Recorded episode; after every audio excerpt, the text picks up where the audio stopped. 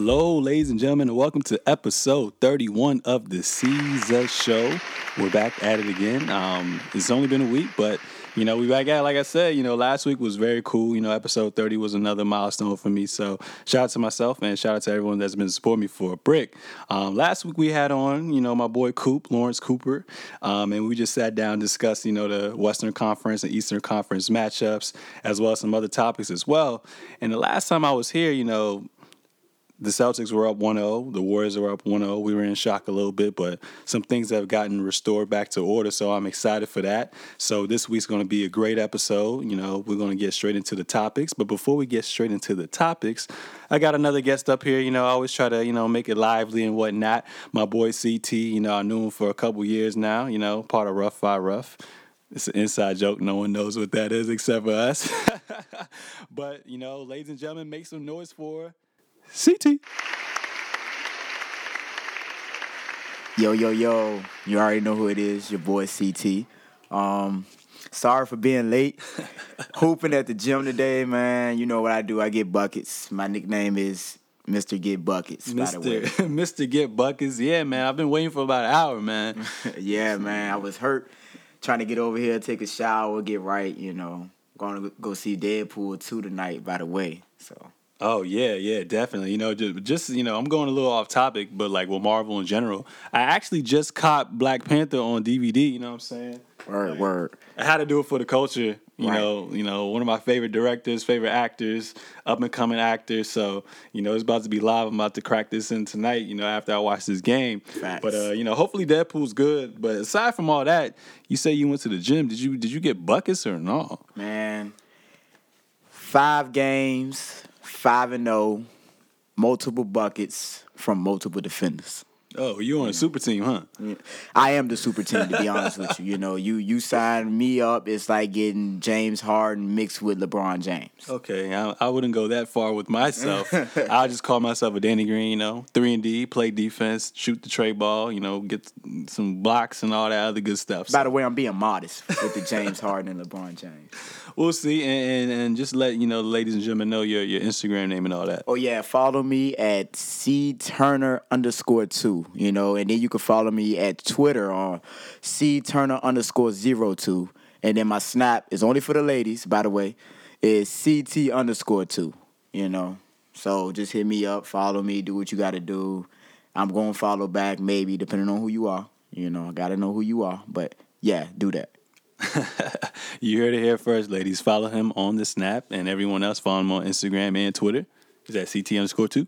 Yes, sir. Okay, let's get it. So we about to get into the topics for today. You know, the first thing I want to address is, you know, last week when Coop was here, we talked about how, you know, you know, women have been getting more opportunities within the NBA.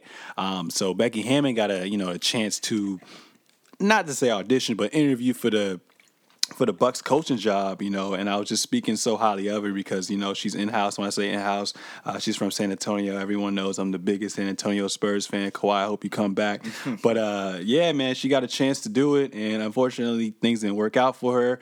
But I'm, you know, I'm just so proud of her for you know getting out of her comfort zone, and you know, hopefully one day she becomes a head coach. I think it's of reach. But aside from that, they did decide to move forward with someone else, and they decided to move with Coach Budenholzer. If you guys don't know Budenholzer, he used to be under actually he actually was under Coach Pop. Um, you know, whoever comes from under Coach Pop, you know, that's like a guaranteed job you get. It's kind of like if you go to Harvard, right when you get into the job market, you're pretty much a done deal. You know, they don't even look at your credentials. Once they see that name right there, Right. you're good for life. So Budenholzer Budenholzer is a new coach for the Bucks. Um, I think it's going to be pretty good. You know, just to shout out a couple of his credentials, he was coach of the year in 2015 for the Hawks. Um, in 2014-15 season, he led the Atlanta Hawks to a 60 and 22 record. They were the number one seed in the East, and obviously they went to the conference finals and lost to no other than the GOAT, LeBron James. LeBron James. But but Budenholzer did a good job. You know, he through his you know tenure at uh, the Atlanta Hawks, he had a 52 win percentage, so that's pretty good. I'm pretty excited for him because I feel like he, I think he's going to get the best out of his players. Um, I think with the Hawks, obviously they had who they have. They had uh, Jeff Teague, they had uh, Horford, they had uh, Kyle Korver, and who was the other All Star? They had they had one more person. was it Jake? Not Jake. Paul Millsap. Paul Millsap. So I mean, he had talent, and he he utilized his talent to his best. He got the best out of his players. You know, all of them basically had career years, and I'm thinking if you got I think I think first and foremost, I think the Greek Freak is going to be the best player he's ever coached. If he's on board and he listens, I feel like he's going to take his game to another level. And what I'm most most excited about is I felt like when Jason Kidd was there and then he got fired, they had the other coach. I can't remember his name right now. I just feel like he didn't really get the best out of his team. His team, and I think he didn't know how to utilize them correctly. So I think Budenholzer is going to come in with his squad, and they're actually going to have some ball movement in there. So it's going to be a real different. I, I expect to see a jump, as in how Kyle Lowry and how DeMar DeRozan played that team-oriented basketball. You know, strength in numbers. That philosophy I use. You know, it's not about your star players, about the people off the bench. It's about everyone. You know, roster one through twelve. How do you feel about Budenholzer being the coach? Um, me personally, I think that the Knicks should have waited. I think the Knicks should have got him, man. I really think Fizdale was one of them uh, a long shot. You know, he just couldn't get along with the star player in Memphis with Marc Gasol. And come on now, Marc Gasol, you can't get along with him, and he runs you out. That says a lot, you know what I'm saying? Now you got to go deal with KP. You know, I'm not saying he's similar to Marc Gasol, but you have another big man um, that's just not as physical. You know, being in a team that's you know they they they only could go up but being at a team that you know a lot of losses, you know, always something strong. I mean, a problem within the organization. I just don't think Fizdale was the guy. I think he's another scapegoat for facts. Um, I think Mike Budenholzer would have been better for that job, just going off his credentials. Or I think they should have waited for Dwayne Casey, to be honest with you. But um, be, getting Budenholzer um, for the Bucks, I think that's going to be a good thing. You know, he preaches defense, um, team oriented basketball, which is good. Um, he might be an attraction for some players. Um, Patty Mills, people like that, you know, that you know get out of that contract. No, no disrespect to no Spurs fans, but people like that, you know, might want to go to Milwaukee, you know, just to get a little shot in the East and see what's going on. You know, especially you lose to Golden State for so many years, or you know, Houston.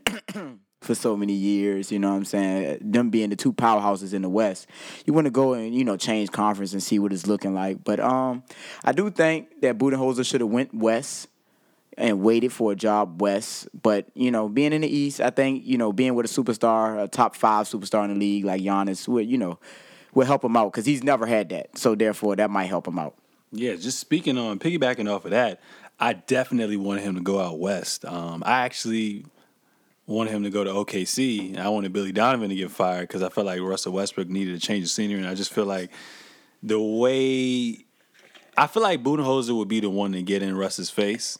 I feel like Billy Donovan was kind of a little too reserved. I don't know if because being a college coach, being a college coach, you know. So I, I really don't know what's up with that, but I just feel like it was just ISO ball with OKC majority of the time, and they're just too star heavy. And I feel like they didn't really have you know the other players, uh, you know the role players, you know playing their part. So I felt like if Budenholzer would have went there, I feel like you would have been able to rest Russ a little bit. You would have got the best out of your bench. So um, that was my thoughts on that. Aside from that, man, I think the Bucks were the seventh seed this year. Um, they're 44 and 38 in the East. Do you think they're going to make a jump? Do you think they're going to be what, what do you what do you see them at next year? Obviously, we got to see where LeBron goes, and it's a it's a domino theory. But what do you see the Bucks going next year as far as what place, what position? Well, one spot up maybe. I I don't see them getting. I see them getting above Miami, but I don't see them getting better than you know Indiana, Cleveland, Philly, Boston, or Toronto because you know those teams are are there to stay. Um, being Indiana, Indiana had a great season. I, I feel like that's them. I feel like they showed us what they can be and who they are. You know, they're they're feisty, they're competitive. You know, they they they're they're dogs. Yeah. So you know they that's what they we're we're going to see that for at least another four years, maybe. So depending on how long they can keep that core in, and you know, Miles Turner might blossom to even better than when he was this year. You know, mm-hmm. hopefully we can get the actual what I think he could be become a Demarcus Cousins like player but you know, uh, Milwaukee is a jump. I think they do get up one spot and just above Miami, depending on what they're looking for next year, uh, who they get. Mm-hmm. Uh, I do think they should actually look for superstars next year. Being that Giannis isn't a you know attractive player to go play with, you know, you can possibly go get another shooter. Um, it was another player that I was actually looking at the other day. He's in the league right now. He's in the league right now, and Philly was actually looking to get him, and he's similar to JJ Redick and younger. And Is I a starter? Ugh, I cannot remember who I was looking at for, and it's going to hurt my head trying to think about it. But um, when it pops back to my mind, I was looking at it because he was younger than JJ Redick, and I was like, if they get, if Philly get him, that would be better for them because then you don't have to pay JJ Redick one year twenty three million. You know, Yeah. you can go sign somebody who's younger, you know, to a, a cheaper contract and possibly bring in another star attraction. You know, maybe like a LeBron James or hopefully like a Paul George type player. So, yeah, I hope Milwaukee finds that next player, but until then, you know, they're going to be six, seven seed. That's the only two seeds I could see them being. Cool, man. Yeah, I mean, yeah, we'll definitely see what's up with that. Um, yeah, I I just feel like small markets aren't meant to thrive. And when I say that, I mean it's really, really hard to get a top free agent to get to go there. You know, obviously they have to be like a free agent that's coming off an injury or you know can throw the most money. But I just feel like small markets aren't meant to thrive. So the only way I see them growing is if they get like like you said, people through analytics, um, maybe people through trade or p- through the draft, but I don't really see a free agent saying, "Oh, I want to go play in Milwaukee and expand my Right, brand and right. try to win a championship." Right. And hopefully they can get healthy players like, you know, Jabari Parker comes back healthy. Uh I know um Khris Middleton dealt with some stuff. You know, you if a healthy core, you know, and then the emergence of Thon Maker, players like that, you know, they get a healthy, strong core. They can be something, but they need shooters. They don't they don't have shooters or or um, playmakers or, you know, players that can create their own shots. That's what they need. You know, and Giannis, of course, need to develop that outside jump shot. But, you know, they they are on the the up, you know. They're they're you have a great rising. So I just think, you know, a better coach, as in the Mike Budenholzer, hopefully brings in, you know, some type of attraction, even if it's a great role player. You know, you you still have players like Robert Covington, whose contract is up. He is a is a great three and D player. You know, players like that that could play one through three. He can check the one through three. You know, maybe not the best shot creator, but he's a shot maker. And then playing with Giannis, you know, that kind of takes a lot of pressure off you. So, yeah, man. Dude, Thon has to step his game up, dog. Like he should be like a Clint Capela. Like like that literally takes you from the seventh seed to top four seed. So I really thought, and I put all my eggs in one basket. We were in our fantasy league, and I really drafted him. And I was like, yeah, he about to give me fifteen to ten each night. Be a force in the paint, can switch and all that. I actually know. played with Thon Maker. Oh, yeah? Um, yeah, and he he's he's um he played for Team Loaded, and I I seen he, he had guard ability for the longest, but it's now it's you know of course you know you're not the main guy or you're not the man, so therefore. You know, it's it's kind of tough, but yeah, he can be a Clint Capela ish type player. You know, to protect the paint you know, run the floor, but he also could hit down the tray ball. So I mean, that being said, he can be a weapon, but he needs to emerge in that game, and it's all about confidence as well, man. all about confidence. So Bucks, you guys are in good. You guys are in good hands with Budenholzer. So you know the sky's the limit for y'all. At the end of the day, is you got to put in your own work. So just put in that work, follow his game plan. Y'all should be successful. you know what I'm saying? Moving on from that, you know, there was some weird rumors going around with Boogie Cousins, and they said a couple days ago DeMarcus Cousins has unfollowed the New Orleans Pelicans and has started following Julius Randle, Isaiah Thomas, and Paul George, which makes you think he's going to be unrestricted free agent. Granted, he did come off this Achilles injury. Do you see him and PG teaming up in LA and you know putting them back on the map and you know Julius Randle rocking, um, Lonzo Ball developing, Kuzma developing, Ingram developing? Do you do you see a future with Boogie there? And I've also had talks saying he may go to OKC. How do you feel about all that? Where do you think he should be best utilized at? Having the injury, an Achilles injury for a big man as well, uh, it's kind of tough. But you look at his numbers last year: 29, 12, and five. You can't beat that, you know. eh, And me as a coach, if I was a coach, do I pay him the max deal in New Orleans? No, I don't. No way. But I also have a far fetched idea. I think, I really think if it was me, that you pay him that max deal and you trade AD. For who? You can get something with AD, definitely. But AD is, AD is injury prone. You know, eh, he had a good season this year because he stayed healthy this year. I agree. Oh, you heard it. Sorry for cutting. you. Said sign Boogie, but trade him and trade AD. and trade AD. oh wow. You know, and everybody everybody looked at me like that was far fetched. But I mean, at the end of the day, Boogie's numbers were better. Of course, AD's numbers rise. I mean, rose when when Boogie left, but Boogie's numbers were better when they both were there. He's not an injury prone person. And you could get something for AD. AD is still a top seven player in the world, you know. So me personally, I look to go trade him. You know, you can get Oh, picks. oh, you say he's top seven? Top seven, Ooh, definitely. Name name name the other six players.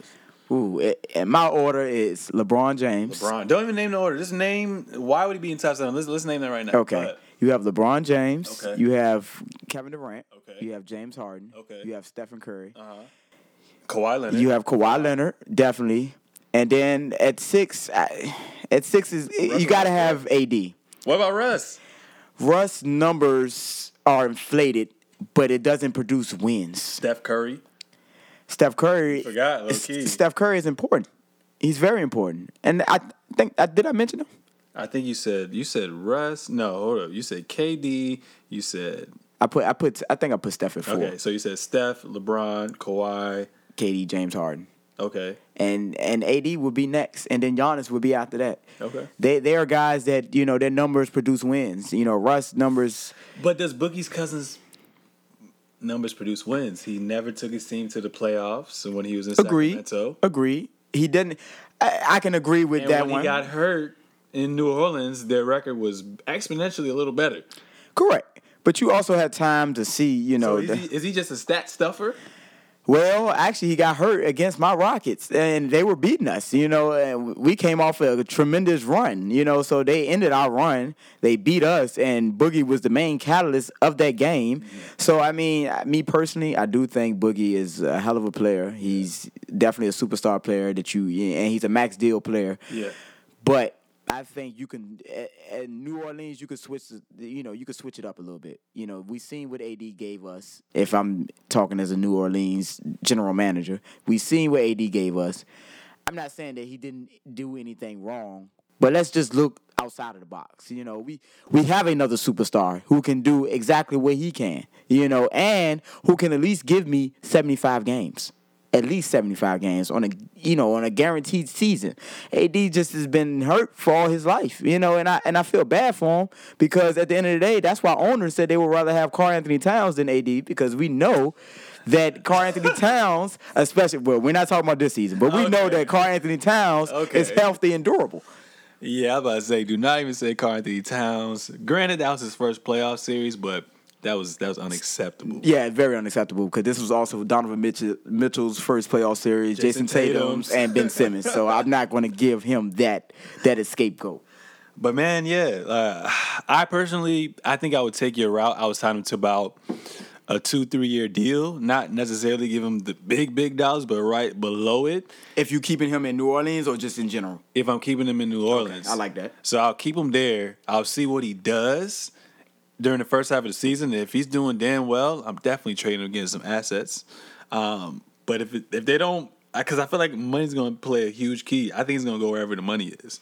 And me personally, I would too, especially if it's a better situation. You know, at the end of the day, these guys, these are their careers. You know, this is how they put food on the table. So I'm never, you know, the guy that hates on a guy leaving anywhere, you know, because he's getting paid a bigger deal. But also, if I'm getting paid money, I want to, you know, especially somebody like him, he's experienced losing.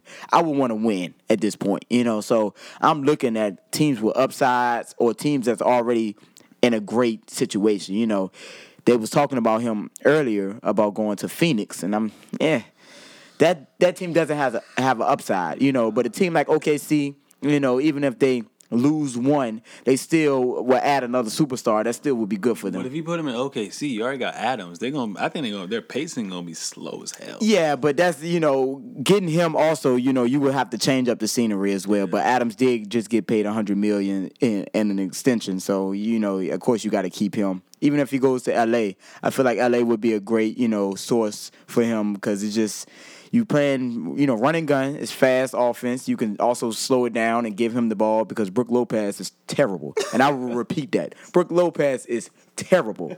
I've never seen a big man who went a whole game with no rebounds. Oh. And I'm not even an old school player, but damn, you're seven foot. Why not get one rebound? Yeah. So I mean, the determining factor is: do you want to take that gamble on him? That's why I said you don't even sign him to four or five year deal. I'll give him two, three year deal where you can opt out because um, I really don't know what's going to happen. And it was a crazy stat I saw on the jump a few days ago. I think it was last week, Friday. Basically, it was a careers head to head matchup between Elton Brand and Demarcus Cousins. When Demarcus Cousins hurt himself, obviously, right now he's 27. Elton Brand was 28 when he tore his Achilles. Now, their numbers were pretty similar. Cousins, before he got hurt, you know, his career average was 22 points a game, 11 rebounds, and he had a PER of 22.4. On the other hand, Brand had 20 points per game, 10 rebounds, and 23 PER. But after he got his Achilles messed up, he was never the same. Averaged 13 points and 7 rebounds, which isn't bad, but to take that big of a dip, being a stupid superstar that you are, that just that's just a cause for concern. So my thing is, do you think he's going to be durable? But then again, when Elton Brand got hurt, you know, that was when technology wasn't that good, medicine wasn't that good. You know, we've made advancements in life. So do you take the gamble on him? But then again, you look at a player like Mike Conley, who had a great year last year in the playoffs. He came off an Achilles injury. He came back this year, barely played. So the foot is a crazy situation. How do you how do you feel about that? Um, I definitely think you know it's definitely a gamble, but also to compare him and Elton Brand, you know, DeMarcus Cousins also has a perimeter game. Mm-hmm. You know, he he can shoot the tray ball. You know, he can handle the rock a little bit. Um, he's a guy that he's too talented to not put your chips in. You know, I, I, he's somebody that and I'm a big DeMarcus Cousins fan. Actually, he's top three of my favorite players. That would be James Harden, Russell Westbrook, and DeMarcus Cousins. Okay. To be honest with you, so I'm I'm kind of biased, but at the same time, he has the talent. You know, you can't. You, you just can't overshadow that. You know, his talent is.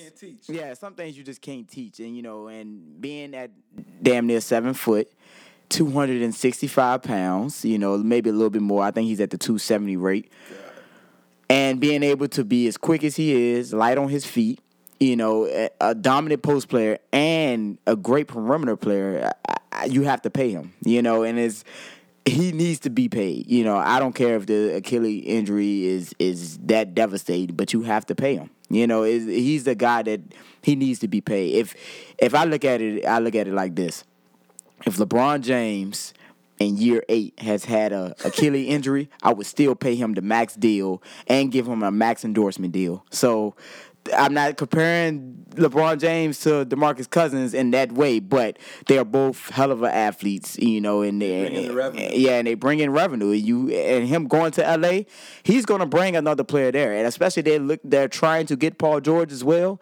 DeMarcus Cousins might be the guy that you pay that money to, you know, but he might be the max deal player, and Paul George might just have to eat off DeMarcus Cousins. We'll see, man. So Paul George, you know, get right. You know, I think he had surgery too. Yeah. Um, Demarcus Cousins, get right. You know, I'm a fan of you, Marcella. I know you listen to this. You know, shout out to you know Boogie Cousins, get paid and be great. You know, steady recovery. You know, prayers all on us. So that's what's up. Moving on, you know, now we get into the actual, you know, the main course. Uh, I want to start off on the East because you know the East is weak. So I'm kidding.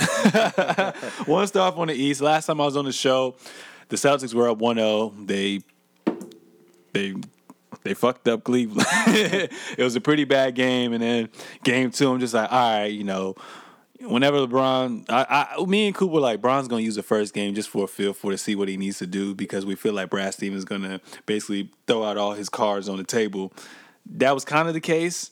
Bron went for what 42, 12, and 10. and they still got waxed.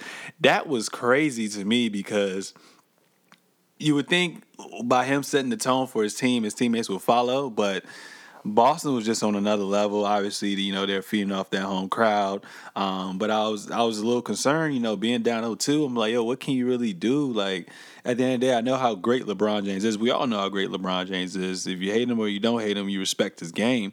Um, but I was just like, yo, can he can he really can he really you know do the impossible right now? Um, and you know, Saturday night they played, went back to Cleveland. They won 116 86 dumped them by 30 points. LeBron had a slight night, you know what I'm saying? To any other player, this is slight for him, honestly. To any other player, it's damn near amazing. Homie had 27, right? Homie had 27, 12, and 5, and he had what was different today, he had his role players step up. You know, George Hill set the tone early. He was aggressive. He started pressing uh, Rozier, you know, from the baseline, and and it was crazy. He had 13 points, hit a couple threes. You had J.R. Smith, who I thought was dead. He hit three threes to go on Kyle Korver, who hit three threes. Nance Jr. had eight points off the bench. Clarkson had nine points off the bench, and then Love gives you 13 and 14, although he had a pretty bad shooting night. But I really like Cleveland. Um, they just proved to me if their role players step up, they're really tough to beat. No matter who they play, they they'll put themselves in a position to win. But I think they have to relay that over tonight um, into Game Four. I think they have to be the aggressors early. Um, LeBron's going to do what LeBron has to do, but the big question and concern is: Are the role players going to step up? I really don't know. That's a huge what if going into every single game. You shouldn't be able. You shouldn't go into every single game thinking, I mean, I know what Bron gonna do, but what is everyone else gonna do? That's that's not a good look. Now history's on their side because what what history has told us this year that Boston does not play well on the road. I don't know if it's because their youth. I don't know what it is, but I expect Cleveland to come out tonight. I expect them to win. They're not going to win by 30, but I have them winning within 10 points. I think George Hill is going to continue to be aggressive. I think J.R. Smith's going to feed off that crowd. Um, and Korver's going to be Korver. Korver's, honestly, Korver, Love, and James been the most consistent on that team. Yes. Everyone else is like, yo, what are you getting from them? But look for LeBron to set the tone early. I want him just to set the tone early, then get his teammates involved. But it's really it's really tough for LeBron. Uh, how you feel about this series, and and what do you expect tonight? Um, tonight, first, let me say this: I used to hate LeBron growing up. Me too, dude. and that guy could do everything but cure cancer. Literally. Um. So that being said. LeBron will come out tonight, 35, 9, and 7. I'm calling it. But I, I don't know if the guy with the blue shoes plays for Cleveland or he's just the the person who mops the floor. But LeBron called him Jordan Crawford the other day. And I mean, Clarkson is horrible. I don't know what has happened to him. I, I had faith in him in LA. I thought he was going to be the best asset coming to LeBron, and he is absolutely terrible. I don't know what's wrong. And I told my friends the other day, this was the worst Cleveland team I've seen since 07. Since 07. I mean, this looks similar. I mean, this this is terrible. You know, I who they need to call back is that 09 Mo Williams. I mean, because Lord, Jordan Clarkson cannot do nothing. Dude, I'll take Richard Jefferson right now. right. I mean, Richard Jefferson even had a hell of a a hell of a the, when they won the championship, he had a hell of a damn playoffs. But mm. I don't understand what's what's the deal with the role players. And I'm a guy who who brags about role players. I think Kevin Love has been, you know, he's a an exceptional role player because that's what he is right now. Playing with LeBron James, that's what he's become. But I think Kevin Love has a great game tonight. I'm looking at 20 points and at least 14 rebounds, Hell 15 yeah. rebounds. I hope Earl Smith, J.R. Smith, can finally get that rhythm, that good rhythm, um, and take great shots. I mean, he's bad shot taker, bad shot maker. I mean, that's what he is. The clock expired. Right. Oh my God, it's terrible. But you need the role players. Larry Nance needs to be, you know, a defensive minded player this, you know, tonight. You you got to have the players that's all in. You know, I need to see hustle diving on the floor. I mean, it's LeBron leads by example, but then nobody wants to get on his back. You know, LeBron James, we know what he's going to do. And like you said, I mean, it, it's a sad thing that we, you know, they got to come in every night. Well, hey, LeBron is going to give me this, but what are you going to do? You know, and I hate people, you know, always you know, saying, hey, LeBron can't do it all when he really can, but he still needs that help. You know, everybody needs that help, and I hope his role players can finally come alive. But by the way, Jayson Tatum is going to be the truth. Uh, This guy can play.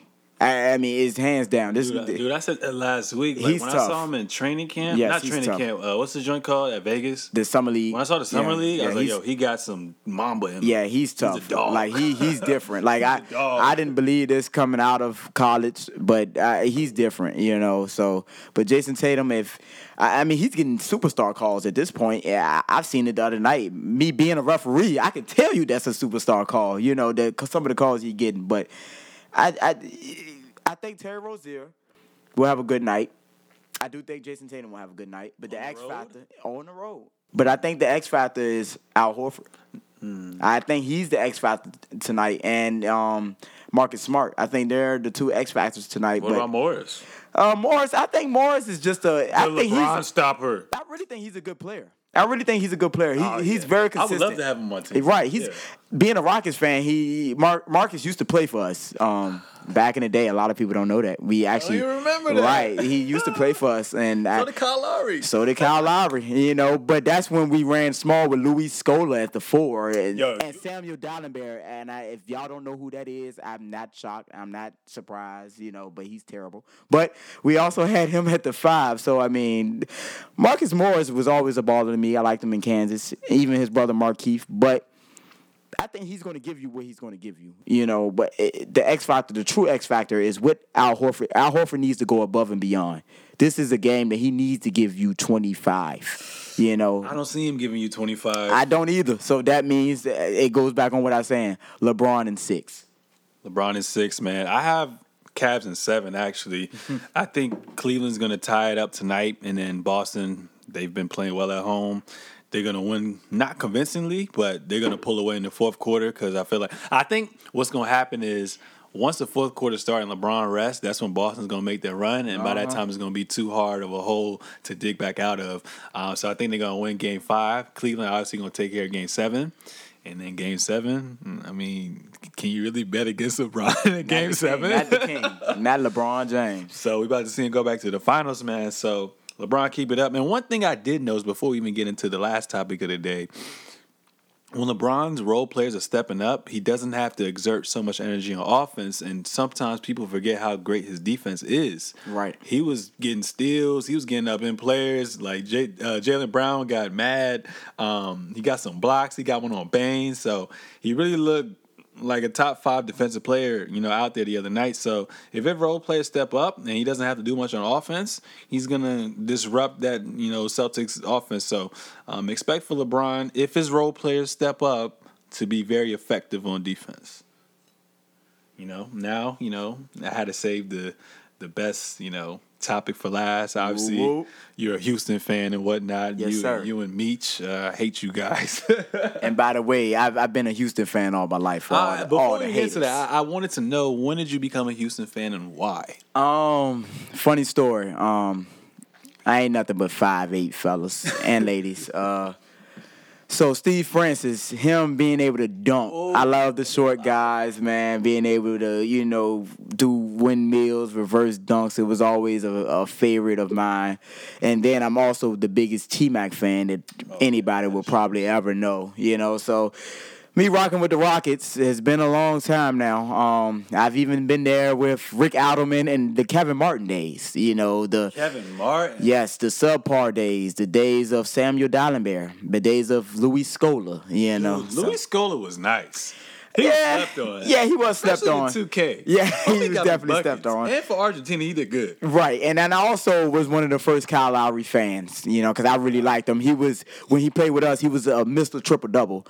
Um, people fail to realize that he was always he would always give you at least 28, 10 rebounds, and nine assists. And then when he get to the playoffs, he give you five, five, five, nine. right, well, especially playing against LeBron James. But um, that being said, I don't want to be biased, but I do think Houston pulls this out in seven. well, we'll see about that. You know, even we we're gonna get into our predictions, but last time I was up here, me and Coop were just talking, and the Warriors basically slaughtered the Rockets, and I was just like, "Yo, why are y'all playing ISO ball? Like, what are y'all doing? Do what got you here. Get everyone else involved." And I was just like, yo, if this continues to happen, they're gonna get swept or it's gonna be a gentleman sweep. They turn around game two. They were the aggressors early on, and I loved how they got Ariza involved early on. They got out in transition. They were hitting their threes. PJ Tucker had the best career, best game of his life. I think that was his career high, twenty two points. Um, and everyone was just playing good. And and what what stood out most is their defense. Um, in the past, Mike D'Antoni's defensive philosophy. He didn't have a defensive philosophy. it was just we're gonna try to outscore you and we're gonna win that way. Obviously, they still have that, but you know they changed their personnel, so they're a little defensive oriented. And I feel like the fact that they were so aggressive early on, game two, it really set the tone. Um, and when you locking up stuff like that, you know, and you just have you know KD ISOing. The chances are gonna go in your favor, but they looked great game two, and I was just like, wow, like, hold up. Uh, I know the Warriors are, you know, on paper the best team, but if Houston can play it like this at a high level, I think they're going to be great. Now let's talk about game three. Oh, okay. Yeah. so so so game three, obviously right now Warriors up 2-0. The Warriors thumped the Rockets 126 to 85. Um, this is my take on the whole game, right? I wasn't really mad at the the Rockets losing that game because the Warriors came back at home. They're comfortable. They slept in their own bed. They did what they had to do. You know, the Rockets for some reason they always they never are the aggressors early on. It is it's not until they get smacked in the face they're like, oh shit, this Let's is what we gotta do. This right. is what we gotta do. But when I watched that game yesterday, I, I watched all but like essentially the fourth quarter because I was like, yo, this is over. Once Curry took over, we're gonna talk about that too. Once Curry took over, it was over. But when I watched the game early on they were great defensively. They were great defensively. They were up in Steph Curry. Um, they did a lot of things great, but what really killed them was the easy transition baskets. I think before the second half even started, they missed like 12, 12 layups slash uncontested shots. That translates to a minimum of what, 22 points? 24. So when you're doing that and you're letting a player like Steph Curry get an offensive rebound, Looney get a rebound and give to Klay Thompson, those kill you. It's just like playing 2K. You know you're better than the other team, but when the shots are not falling, you're not getting back in transition and whatnot, things are not going to go your way. So I think what they had in the first half and a little bit of the third quarter was great. Is a good indication, and the fact that they had not played in Golden State for a few months now. So they weren't obviously, you know, they weren't really used to that environment. But I feel like if they can translate what they had early on and just get things going, I think they're going to be in a good place. And I, like I said, I think this is going to be a series that literally just keeps going back and forth, back and forth, back and forth, and we won't know who the winner is until Game Seven. Obviously, it's a must win for them. Game Four is a must win for them. If they go down three one. They can win, you know, in Houston, but I think Golden State's going to close it out. Um, but there's a, a, few takeaways I saw. Um, they had 20 turnovers you're not going to win when you have 20 turnovers to the Warriors, Especially eight turnovers. To the Golden State Warriors. If you turn the ball over against Golden State, they are the best transition. That's a three. Team. That's a three ball. That's a three. And you have what? Steph Curry, who's the best shooter of all time. Klay, who's probably the second best shooter of all time. And then you have KD, who is not even a human. You know what I'm saying? Top five greatest player ever. So I'm saying it now. If you turn the ball over, you're just not going to beat the Golden State Warriors, and that's why they won. They won because of carelessness from Houston, and they were less aggressive, and their role players did a little better job than them. And with this series, your star players have to play at a high level. James Harden and CP3 combined of 12 from 32 12 of 32 from the field and shot 38% from the field they have to play at a high level every night. Um, James Harden, I think he should have been more aggressive.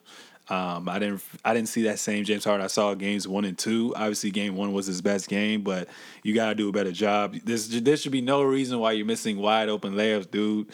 Get your teammates involved. They even got their teammates involved too, actually, and they just kept clanking. Um, so I just think they they want they just got their jitters out, and I think once they come back, um, they're going to do great. The only people that really stepped up was Eric Gordon and Green. Gordon had 11 off the bench, and Green had nine, which was good. Um, but I think now you might have to reinsert Ryan Anderson and back into that lineup. I think because Mbah a Moute, obviously, he's known for his two way, you know, tenacity, but. If you're gonna play 15 minutes and give you three points to be a negative 28 right. and a plus minus, what are you on the court for? You know what I'm saying? Fun fact: He has the biggest plus minus ever in NBA history. He did that in the regular season this year at a plus 61, if I'm not Mute? mistaken. Yes, sir. That's because of his shoulder injury or something. That's what I was about to say. The shoulder injury has really been bothering him. Um, I follow the Rockets a lot, and he's been saying that it, it really bothers him. But you also have a left shoulder as well as your right. So I mean, go up with the other hand, man. I you know miss layups and miss easy dunks against a team like Golden State is I mean is is no excuse for that. You know you you can't do that now. You know if if something like that bothers you, get in that early. Now going back to Ryan Anderson. He can't defend the graveyard. So No, I know. He's a great I know, rebounder. I know, I know, I He's a great rebounder. He's instant offense. I do. I would rather play him before I play Joe Johnson. And people always ask why. It's because Joe Johnson is another player like Carmelo Anthony. He needs the ball on the wing. He's ball dominant. He needs the ball when the shot clock going down just to get you a, a mid range two. That's not our offense. You know. Now, can he hit the open three? Yes, he can. You need to incorporate him in the right times in the games when you need to give PJ Tucker a blow, or you need to give Trevor Ariza a blow, or even Mbah Moute a blow. But I just don't see Joe Johnson playing a lot, especially at being at the age of 33, if I'm not mistaken, 33, 34. Sheesh. You know, he had a great playoff series last year, but that that team of Utah, you could incorporate his type of offense in that because they didn't have that other than Gordon Hayward, so they needed that. We have two players that's ball dominant. We don't need a third one, you know. And the ISO ball that people always, you know, mocking, we do play ISO, ISO ball a lot, but we also get the players involved. So we play ISO ball when we need to play ISO ball, and we like to get the switch and beat up on the you know worst defenders on the floor. Not saying that they can't play defense, but you got to always pick out the mismatch. So that being said, um, Mike D'Antoni said something funny today. He said that this is a must win for the Warriors because they need to win this game. We we're good. You know, we know why we lost. You know, we we missed bad shots. You know, we we we we went down 20 And cut it to 13. and cut it to 13 at a point. You know, we can't they made shots because they were up 20. You know, so therefore and being that being said, you know, they already was hot. They got a good rhythm, so they start hitting shots. A team, yeah, and you're at home. So a team like us, you know, we we know why we missed. You know, we know why we was down twenty. You know, so we got punched, like you said, we got punched in our mouth early. So that being said, eh, all we got to do is just withstand that punch in the mouth early and continue to play Houston Rocket But I feel like you guys, Golden State's the best team coming out of half, given that second punch. Yeah, that third quarter. y'all gotta at least be within five points or at least be up because they're gonna come in that second half and that shit's scary and another thing that's that's that's tripping me out right now son is the fact that steph curry is out of his slump dog that's what's scary you know what i'm saying y'all have been playing great defense and i think you guys are going to continue to play great defense but i think you may have unlocked something in him that we didn't want to see Right. He has a lot of open shots. He did have a lot of open shots as well as tough takes to the basket, Yeah. which was scary. Um, 35 points right. Five threes made. 13 for How many did he? How, how many did he have in the third quarter? 17, 18? He was seven for seven for the field with 18 points. Oh my god! Like you don't teach that. you don't teach that at all. So I need for you guys to be aggressive with him early because I feel like that. Yeah, that was a little coming out party, but I think if you guys can get up in him um, and contain him, just hold him to about twenty points. Right. I think you guys are going to be in a good direction. 15 points from Ariza and 15 points for PJ Tucker would be the the, the difference. See, I don't see PJ Tucker scoring like over 10 points. I think he just fed off that home energy. But I see Ariza and, and, and, and Green and, and, and Gordon being a little bit more consistent. But as long as PJ Tucker can give me two to three open threes from the corner and scrap up on defense and get the loose balls, I, I think you guys are going to be in a good, in, you know, in a good direction. That being said, Rockets in seven. Rockets in seven. That's what he says. Now, last week I did say I want to see Rockets in seven. Um, like I said, I'm, I'm gonna reiterate this again. If it's pure logic, Golden State in six. Let's be real. But I just want to see something different this year, man. Like I just feel like we, like I love KD and all that, but to join a team that's 73 and nine, like you kind of take the fun. Granted, this was a great NBA season, pretty solid playoffs, but when it comes down to it, it's kind of like dude, you kind of you kind of ruining the the playoffs. You're ruining the league. So if it's anyone to beat the Rock, I mean, if it's, if it's anyone to beat the Warriors, I think it's the Rockets. Like I said, this is a. I don't know about you. I think it's a must win for the Rockets because if they go down three one, that's scary. They the Golden State can close that out in Game Five. Of course, you know, I mean, they're the Goliath anyway. So, but uh, uh, you know, playing a team like us, they don't want to. They don't want us to win. They need to come out and punch us in the mouth again. They don't want us to win. A team like us, you you can't have a team like us lingering around. A team that can beat you. Definitely, especially compared to the teams that you have to face in the East, man, you better get rid of us early or mess around and wait too late, and then that's when we're gonna bite you in the butt. Yo, I say I think this: if you guys win Game Four, you guys are definitely gonna win Game Five. Definitely, and then y'all can lose Game Six. It don't matter because Game Seven is in Houston. It's in you Houston. know what I'm saying? So, and we were like they said, we run as one. Want to go home. Want to go home? If you're not trying to win, then what are you here for? You know what I'm saying? You know, this was this was a great episode, man. Any any last words, CT? Uh to all the the the fans who hate referees, I am a high school official. Um, I just got picked up by the ODAC. Um, I am now a Division three college official. So, if anybody who hate referees, call me or better yet, follow me, and I will give you the insights, and you will understand what we go through on a daily basis, and you can make great money into it. So, um, for all the future referees out there please, please contact me. Now, one thing I want to say before you even get off uh, for your, you know, closing remarks and whatnot, um, just seeing like some refs, is it that things react too fast that you blow the whistle? Like, how, like how does that go? Because sometimes I'll be like, "Yo, did you not see that? Like, that was a foul." But I can understand if the game's moving so fast, you don't really see the the call that's being made unless you see the replay. Well, we go by this saying, and it's rhythm, speed, balance, and quickness. Um, players like LeBron, of course, gets hits on their arm every game, every time they go to the you know paint, every time they go for a layup. You just got to know what's makeable and what's a foul that disrupts his rhythm, speed, balance, or quickness. Mm-hmm. If it's a disadvantage to the offensive player, you make the call. If it's a advantage to the offensive player, you can lay off of it. Um, for example, a player like, and yes, that star rule is not a myth. Um, really? Yes, star players do get the benefit of the doubt. Why is that? Because a star player, you know that they can do that, and you know that they have done that. So sometimes, if we do have to guess because we're in the wrong position, and a player like James Harden is going to the hole and he just loses the ball, we know that's not a James Harden esque play. You know, a player like LeBron James, but yeah, a player like Kyle Korver, if he's shooting the ball and I'm in the wrong position and, you know, his arm gets a jarred up and the shot is an air ball, I have to know that he probably got hit on his arm. He yeah. doesn't just do that, yeah. you know, on a daily basis. So, you know, it, referee IQ is, you know, a, a, thing, especially if you play basketball, you know, uh, growing up. So, but it, it's kind of tough, you know. Like I said, that's why I say contact me, and you would know the full the full insight of a referee. you heard it here first, man. Contact my boy CT. CT, thanks for CT. I'm sorry, mm-hmm. CT. I said CT. CT, thanks for being on this show, man. Episode no 31. It, it was great, me. man. Any any last any last words? Rockets in seven, Cavs in six. you heard it here first, but ladies and gentlemen, you know I'm saying another great episode, um, episode 31. You know, keep moving up. You know, who knows? Maybe episode 50, maybe the one that gets picked.